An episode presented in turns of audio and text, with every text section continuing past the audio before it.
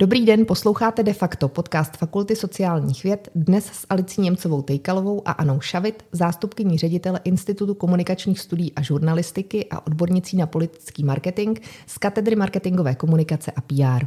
Dobrý den.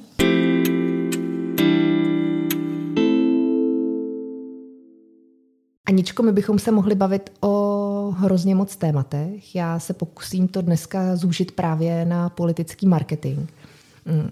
Blíží se nám volby. Jaký je ten dnešní ideální politik, který oslovuje nejvíce voličů? Děkuji za otázku. Um, to je samozřejmě výborná, ale jak už si sama říkala, blíží se volby, a to jak komunální, tak senátní. Zároveň už začínají vystrkovat růžky různí prezidentští kandidáti a kandidátky. A v každém případě je to vlastně jiný, ten ideální politik. Eh, jinak je to vnímáno eh, na komunální úrovni, jinak jako jiný profil mají senátoři a samozřejmě zcela jiné věci se budou očekávat od těch prezidentských kandidátů. V případě těch zmiňovaných komunálních voleb, které eh, vlastně jsou teď asi nejvíce jako přítomny, protože samozřejmě logicky jsou v celé republice a v Praze ještě volíme jako v městských částech plus na tu velkou Prahu, na magistrát, tak Tady ta kampaně je jiná, určitě si i ty kandidáti nechávají někteří zpracovávat výzkumy a e, vlastně sledují, co voliči chtějí, ale v případě e, komunálu se dá říct, e, zaprvé ty kampaně jsou nejmíň jako kontrolovány a, a můžete výborně vyhrát bez jakékoliv strategie nebo vyhrát ze strategií zajím, je tam mnoho věcí, které jsou zajímavé, ale hodně v tomhle případě vlastně za lidi mluví ta práce konkrétní. Čím menší místo, tím větší je známost třeba těch kandidátů. A taky se hodně často smazávají ty stranické rozdíly, protože prostě jsou ty eh, různé příšerné okřídlené věty, že Eh, chodník neopraví ideologie, nebo prostě díra v chodníku nemá ideologický rozměr a spolupracujeme napříč a tak dále. I když tady i v těchto těch volbách samozřejmě bude pokračovat, eh, budou pokračovat ty koalice eh, a zároveň uvidíme taky, s čím přijde prostě hnutí ANO s, s, s velkým kritickým přístupem. Ale ty komunální volby jsou často jeden takový velký chaos. Senátní volby jsou zajímavé jako jedny z mála u nás v tom, že ta pozornost je věnovaná zcela na, toho, na tu kandidátku či kandidáta. Eh, tady se můžeme v některých případech mluvit i o tom, že si kandidáti nechávají zpracovávat různé výzkumy, eh, fokusové skupiny, analýzy obvodů, aby věděli, co a jak bude a čekají nás různé zajímavé duely. Ale ty volby, protože jsou v podstatě, jak vzhledem k tomu mandátu, který je šestiletý, tak vždycky se volí třetina, tak teda teď se bude dovolovat jenom v některých obvodech. No a pak jsou ty, eh, to největší eh, mysterium v tuhle chvíli, jsou právě ty prezidentské, eh, které jsou z hlediska disciplíny politického marketingu samozřejmě vrcholnou disciplínou, protože tady měříte lecos. Zkoumáte na začátku, jak si váš kandidát může stát. Je, preference nejsou úplně ty nejzajímavější po celou dobu, ale vlastně snažíte se přijít na to, co očekávají voliči a do jaké míry může kandidátka či kandidát to naplnit, a nebo jestli témata, která kandidát chce zvedat, budou mít vlastně společenskou odezvu. Zároveň eh, i v politologii se používají někdy legrační slova jako volatilita, nestabilní situace. Uvidíme, co bude. Tady samozřejmě ta uh, relativně stabilní politické prostředí České republiky se teďka jako děje se tu plno věcí, včetně protivládních demonstrací, eh, probíhá prostě konflikt na Ukrajině, ruská agrese, do toho prostě eh, ceny energií a uvidíme, jak vlastně polarizovaná bude společnost. To znamená, každý kandidát či kandidátka se musí hodně připravit na to, jestli to, co chtějí říkat, bude mít vůbec publikum. Pro mě československý politik našeho dětství je uh, panák v nepadnoucím obleku, uh, komunista, ideolog. Potom 90. léta, to jsou uh, trochu lépe oblečení, pořád muži, spíš starší, zase s velkými plamenými projevy, byť trochu civilnějšími, hodně v tom udělal třeba Václav Havel a jeho způsob vyjadřování, který dost proměnil vlastně celou tu politiku 90. let na druhé straně Václav Klaus, Miloš Zeman a všichni jejich vlastně, ať už ministři nebo nejrůznější političtí partneři. Mm, pak rok, dva, pak vlastně přelom do toho 21. století a čím dál víc populismu a showmanství. Čtou dneska voliči programy a jsou pro ně důležité, nebo je spíš zajímá to, s kým politik žije, co dělá, jak vaří? Jsou různí voliči. E, tací, kteří čtou program, nebo si to namlouvají, nebo si ho chtějí přečíst. Tady taková, jako takový pohled do zákulisí jako kampaní i často politici dost cynicky počítají s tím, a vlastně ani ne, jako cynicky počítají s tím, že jestli někdo ten program přečte, tak jsou to novináři a často ty programy jako porovnají a nějakým způsobem v novinách zarámují i s tím, jak se čtou vlastně méně ty tištěná média, tak se tyhle ty články objevují, ale asi na tom nemáte úplně tolik clickbaitů. Takže s programy je to jako komplikované. Všichni tvrdí, že ho máte mít, ale vlastně ho málo kdo sleduje. Na druhou stranu třeba v případě těch komunálních voleb e, je poměrně běžná praxe, že ty programy jsou krátké, ale že jsou, protože tam jsou dost jasně pojmenovány konkrétní problémy, které lidi znají a tam platí to pravidlo, že čím víc je to, jako když to přeženu, opravíme křižovatku vedle vašeho jako domu, kde bydlíte, tak eh, lidi se s tím stotožňují a sledují to. Teď samozřejmě eh, budou všichni i napětě sledovat, co může město obec udělat s tou eh, hrozící nebo již probíhající energetickou krizí.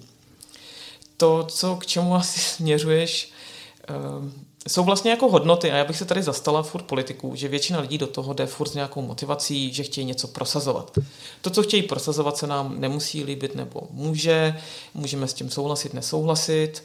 Pořád existuje to dělení a naopak se ukazuje, že možná je mnohem větší. Já nechci používat to jako pravice, levice, ale u nás funguje furt to socioekonomické. Ukazuje se, že ta socioekonomická konfliktní linie, teda respektive ty rozdíly, tady fungují a hodně politiků se musí naučit, nebo to umí, nebo to dělá či nedělá, je, že když něco vykládají, když mají nějakou příležitost vystoupit v médiích, nebo eh, prostě mají pozornost voličů, aby uměli vlastně jako umě do toho svého vystupování zakomponovat části z toho programu. To znamená, aby uměli mluvit Eh, k, jako, buď to k obecné populaci, nebo k těm konkrétním lidem, které chtějí oslovit, ať už jsou to třeba jako samoživitelé, samoživitelky, nebo jiná skupina, um, sandvičová generace, to je jako veliké téma, vlastně lidé, kteří se starají o své vlastní děti, ale už i o rodiče. To znamená, že vy byste měl mluvit takovým způsobem, že si ten člověk, který se třeba dívá na zprávy, řekne, ha, teďka mluví o mně, nebo teď mluví o mých známých, chápe ty problémy. Takže nečekat, že budou lidi proaktivně číst programy, ale znát, eh, znát voliče, vědět, co potřebují, no a umět se k tomu nějakým způsobem postavit a vyjádřit, ale samozřejmě pak tady narážíme, ať už kdokoliv říká o české politice, co chce, na ty hodnotové bariéry. Prostě politik z pravicové strany některé věci neřekne, protože to odporuje jeho přesvědčení, naopak zase něco řekne eh, politik, který je více levicový, ať by mi asi někdo řekl, že levice teď je podreprezentována. Co se týče reprezentace a vůbec autenticity, já jsem předtím trochu zvulgarizovala to, jak vypadá český politik nebo vypadal v minulosti. Je pravda, že v posledních desetiletích jsme eh, svědky toho, že přicházejí do politiky noví, mladší lidé, velmi často političky, eh, zároveň třeba i lidé, kteří mají opravdu ten autentický příběh, eh, který, na kterém staví právě ty své hodnoty, které chtějí prosazovat v politice. Jak se jim to daří? Proměňují nějakým způsobem právě českou politiku?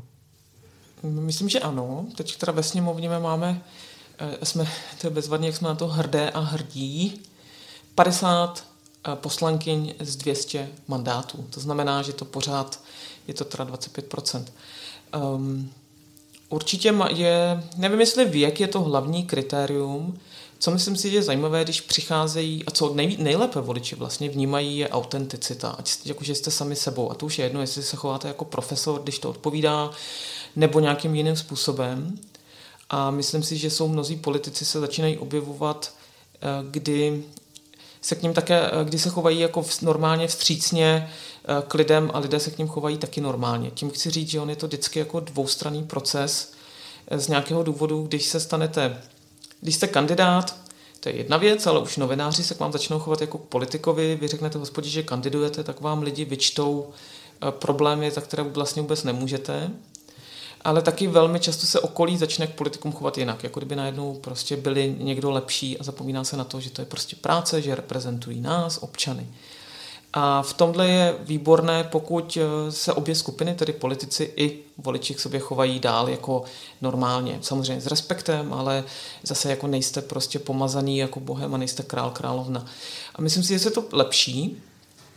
Tenhle ten takový jako normální, vstřícný přístup. Na druhou stranu, co zůstává jako velmi komplikované, je, že i ta současná vláda nebo poslanci řeší prostě tak náročná témata, a i když se po nich jako chce, ať už z hlediska poradců a expertů, a nebo i potom jako z akademického hlediska, když se to zkoumá, aby se vyjadřovali a uměli veškerou tu problematiku přiblížit voličům, tak jsme vlastně na hraně, kdy to není vůbec možné a kdy mnozí z nás doufají, že vláda a další budou dělat svoji práci a nemusí nás o tom nezbytně furt informovat.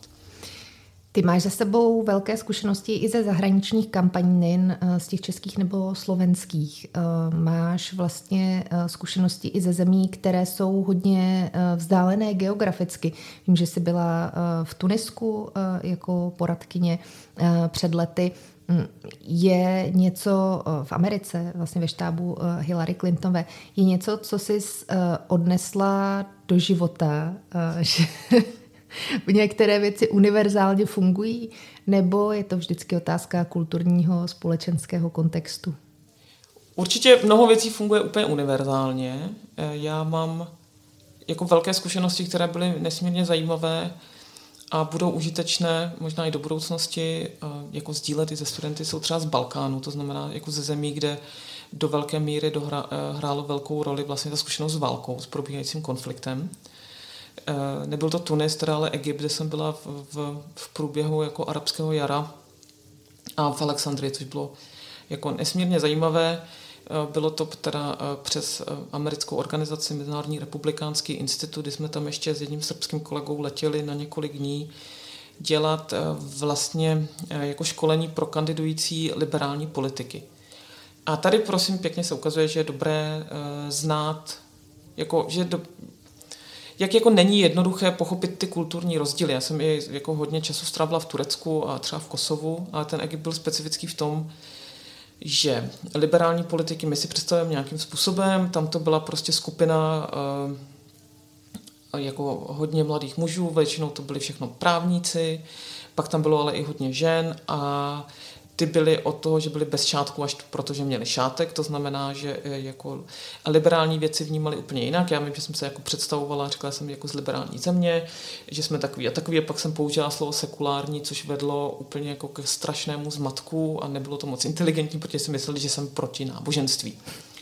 Tak to jsme si nějakým způsobem jako vysvětlili. Eh, potom je zajímavé, když posloucháte lidi, já často pracuji v angličtině, to mi nevadí, ale tady to bylo, že byl plynulý překlad jako z arabštiny do angličtiny a někdy prostě si zapomenete nasadit ty sluchátka, když někdo mluví, protože já jsem si je sundávala, když já jsem mluvila a pak někdo mluví a vy si musíte zase připomenout, že vlastně ten člověk vám něco dlouho říká eh, v arabštině. Co tam bylo ale zajímavé a co k té otázce, co je obecně platné. A mnoho lidí s dobrou motivací to nechce slyšet. Musíte vědět, ke komu mluvíte. Tak já jsem se jich tam zeptala a říkám, dobře, tak vy jste liberální, to bude určitá jako skupina tady voličů. Eh, byly to asi 10 stran dohromady, protože prostě pozvali všechny a já říkám, no tak koho chcete oslovit? Všechny egyptiany. Já říkám, dobře, ale to asi nepůjde, když tady máte jako egyptské, máte tady to, eh, jak oni se jmenují, to muslimské bratrstvo, máte tady další jako strany, máte tady tuhle, která jde tímhle směrem. Eh, skupinu, kterou vy můžete oslovit, je asi takhle a takhle velká, do toho vás je tady jako deset, jak se navzájem odlišíte. Ne, my to děláme pro celý Egypt, protože to, co tady bylo. A teď samozřejmě ty lidi měli jako velkou životní zkušenost, kterou sdíleli, a vysvětlovat jim, že to prostě nebudou dělat pro všechny egyptiany, že to všechny nezajímá. Vlastně měli pocit, že nejsou jako respektovaní, pak jsme se jako našli, připravili jsme, prostě probrali jsme jejich programy, nějaké věci jsme si vysvětlili, ale tohle, že by měli vlastně dělat nějaký micro-targeting a soustředit se na různé segmenty, pro ně bylo vlastně nepřijatelný. A tenhle, tuhle tu přemíru idealismu mývá poměrně dost lidí v různých zemích, že si myslí, že osloví všechny a nechtějí slyšet, že možnou oslovit 10%, 15, 20, možná půlku populace. No, my jsme odletěli potom jako v noci a druhý den ráno egyptská policie ten, úřad, ten, ten office zavřela a mnoho lidí, co tam přednášelo, jako uvěznila, takže já jsem měla velké štěstí, to se mi stalo poměrně mnohokrát v životě, takže eh, to ne, ne vždycky to je ne vždycky to je takhle jako legrační. Eh, a dobře to dopadlo, naštěstí se američani postarali o ty své zaměstnance, ale tak samozřejmě je to země, která prostě mě probíhala v ní revoluce. Co bylo zajímavé taky z té zkušenosti, byl Balkán, tam jsme dělávali s kolegou hodně tréninků pro jak začínající politiky, pro ženské političky, tak i pro stávající strany. Zase specifické problémy, často související se vstupem do Evropské unie nebo jako s izolací. Bosna a Hercegovina je země, která je v Evropě zároveň. Tam většina lidí nejezdí na dovolenou. Velmi specifické byly volby v Kosovu. To bylo zase jako pro malou liberální stranu. A to vlastně k té otázce vždycky člověk musí začít jako velmi pokorně se seznámit s tou zemí. Ideální je mít někoho, kdo vás do toho jako uvede, nebát se ptát, hodně poslouchat. A ty země jsou jako odlišné v mnoha přístupech. Kosovo bylo velmi jako proamerické, jiné země jsou zase jinak orientovány ale většinou ta moje role byla zapojit se do, do výzkumu, takže já jsem se hodně věcí jako vždycky dozvěděla přímo v těch jako různých jako fokusových skupinách nebo ze čtení výzkumů. Ale tohle je jako nesmírně obohacující. No a potom jako Amerika je, ať ta kampaně jakákoliv, eh, tak se vždycky jako dozvíte, tam je to prostě jako dokonalý řemeslo, kdy to je jako spočítaný. Eh, kampaň Clinton tehdy primárky eh, fungovala taky jako na běžícím drátku a jenom to, kolik energie se věnuje tomu, to, co u nás se tak jako začíná, nezačíná. Jsou ty kampaně ode dveří ke dveřím, kdy opravdu máte spočítaný, kolik chcete hlasů. Ale Amerika je Amerika. Žádný GDPR, eh, zná se vaše voličská historie, existují databáze, takže tam se to prostě dělá, dělá jinak. A přemýšlím ještě nějaká zajímavá. Jiná zkušenost, taky specifické bylo Turecko. Tam jsme dělali vlastně jako přípravu ve volbách a já jsem s tím měla tehdy jako hodně problémů, protože jsem, nejsem žádná příznivkyně Erdogana, ale prostě americká organizace zrovna podporovala právě jeho stranu, takže se dělal, dělal v městě Gaziantep, které možná znáte z médií. Mm-hmm. Dneska je to, je to město na hranicích ze Sýrií, kam, kde jako vznikly ty jako lepší, horší uprchlické tábory, tábory Syřanů. No a ta prostě Erdoganova strana je tam samozřejmě velmi silná a tohle to bylo strašně zajímavé, protože to bylo trénink pro jako ženské političky. A mnoho těch žen, které tam vstoupily, byly, pardon, byly vzdělané, architektky, vystudované i ve světě, ale ta jejich motivace, když jsem se jich zeptala, prostě proč jsou v politice, bylo milujeme Erdogana, máme rádi Erdogana, chceme jako pomáhat. Když to přeženu, tak většina z nich vlastně se věnovala jako charitě a co pro nás je úplně nepochopitelné. Například oni měli jako seznamy, eh, kdy soustředili se hodně na segment lidí bez jako příjmů, na jako ženy, rodiny v nouzi a oni přesně věděli, kdo kdy má narozeniny, komu kdy umřel manžel.